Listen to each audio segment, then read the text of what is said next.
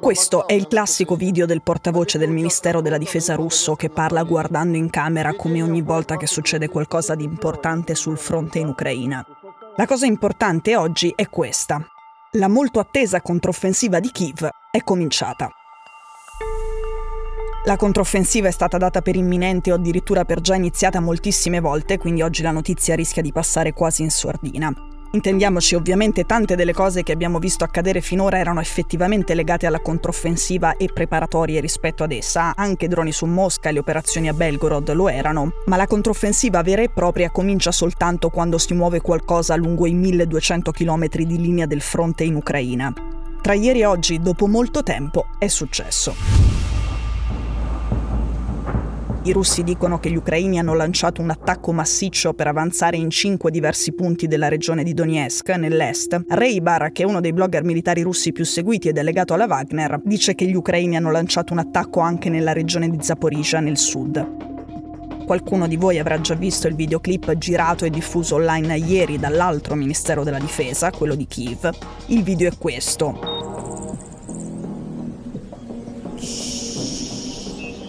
È piuttosto efficace ed è un montaggio di soldati al fronte che si mettono l'indice davanti alla bocca chiusa come a dire shh, state zitti. Il video infatti è titolato I piani amano il silenzio. Insomma, non ci possiamo aspettare che Kiev confermi ufficialmente subito le informazioni sui propri attacchi, come è normale che sia.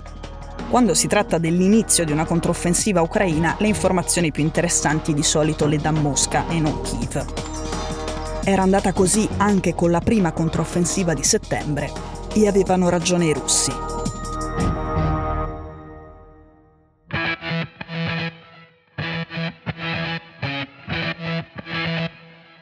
Sono Cecilia Sala e questo è Stories, un podcast di Cora Media che vi racconta una storia dal mondo ogni giorno.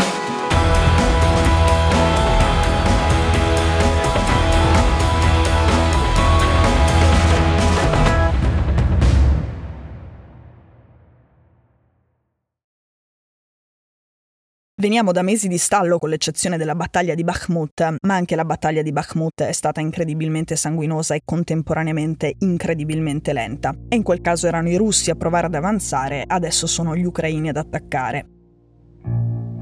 Ora, i russi potrebbero esagerare quando parlano delle perdite di Kiev tra ieri e oggi e quando dicono che agli ucraini in una certa porzione del fronte è andata male. Farlo è nel loro interesse e quando Kiev è costretta al silenzio, Mosca ne approfitta. A prescindere da quello che dice e non dice Kiev, che alcuni degli attacchi siano avvenuti lo sappiamo da almeno due video verificati da fonti credibili e indipendenti. I due attacchi ovviamente corrispondono a due di quelli citati dal Ministero della Difesa russo nel suo bollettino. Anche i funzionari americani dicono in forma anonima al New York Times che la controffensiva ucraina sembra proprio essere cominciata. Venerdì il presidente Zelensky ha dato un'intervista al Wall Street Journal in cui ha detto che Kiev è pronta alla controffensiva, ha aggiunto che sarà costosa in termini di vite umane di soldati, che lui avrebbe voluto proteggerli meglio e avrebbe potuto farlo se fosse arrivata più contraerea occidentale, ma che non si può aspettare per sempre. Anche la prima controffensiva di Kiev a settembre era cominciata pochi giorni dopo un annuncio simile da parte del presidente. Partiamo dagli attacchi nell'est. Хорошие новости для бреющихся мужчин. Prigozhin, il capo della compagnia di mercenari Wagner di cui state sentendo la voce, si è già lamentato del fatto che nelle primissime ore di controffensiva ucraina l'esercito regolare russo ha già commesso degli errori imperdonabili. Sapete tutti che la compagnia Wagner e i vertici della difesa di Mosca si odiano. In sostanza Pregoshin è arrabbiato con la leadership militare russa per aver perso posizioni e villaggi vicino a Bakhmut che lui aveva conquistato. Un po' più a sud, ma sempre nel Donetsk e in un posto un po' più strategico in direzione di Vuledar, gli ucraini stanno sondando le difese dei russi colpendo da tre direzioni diverse verso uno stesso punto. Niente.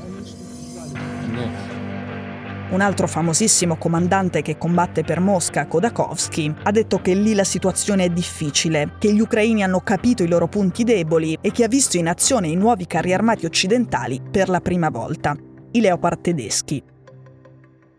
Contemporaneamente il canale Telegram di Reibar rispetto al sud e la regione di Zaporizhia dice che lì gli ucraini stanno attaccando con delle unità di dimensioni diverse dal solito e più grandi, che sono avanzati di qualche centinaio di metri. Era stato ampiamente previsto che la controffensiva ucraina non si sarebbe concentrata in un unico punto, avrebbe testato le linee di difesa russe in varie zone e dopo un periodo non quantificabile di tentativi sparsi avrebbe tentato di sfondare lì dove trovava le condizioni più favorevoli. Probabilmente non sanno bene neanche a Kiev dove sarà questo punto, i test servono proprio a scovarlo. Oltre a quello di Reibar, tutti i rapporti russi sui combattimenti di ieri e di stamattina fanno riferimento a unità ucraine più grandi del solito e, se questa informazione fosse confermata, sarebbe il segnale che l'Ucraina ha cominciato a utilizzare le sue truppe addestrate dagli alleati occidentali. Più degli attacchi, che presi singolarmente possono essere finte o depistaggi, l'elemento da guardare per dire che la controffensiva è cominciata è proprio l'utilizzo dei nuovi carri armati occidentali e delle truppe ucraine appena addestrate realizzate negli Stati Uniti come in Italia.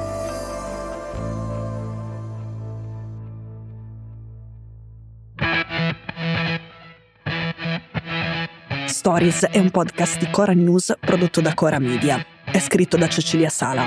La cura editoriale è di Francesca Milano. In redazione Simone Pieranni. La sigla e la supervisione del suono e della musica sono di Luca Micheli.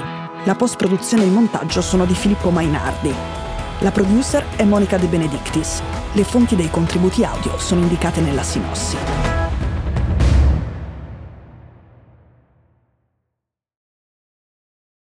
Questo episodio è stato prodotto e sviluppato insieme a Spotify Studios.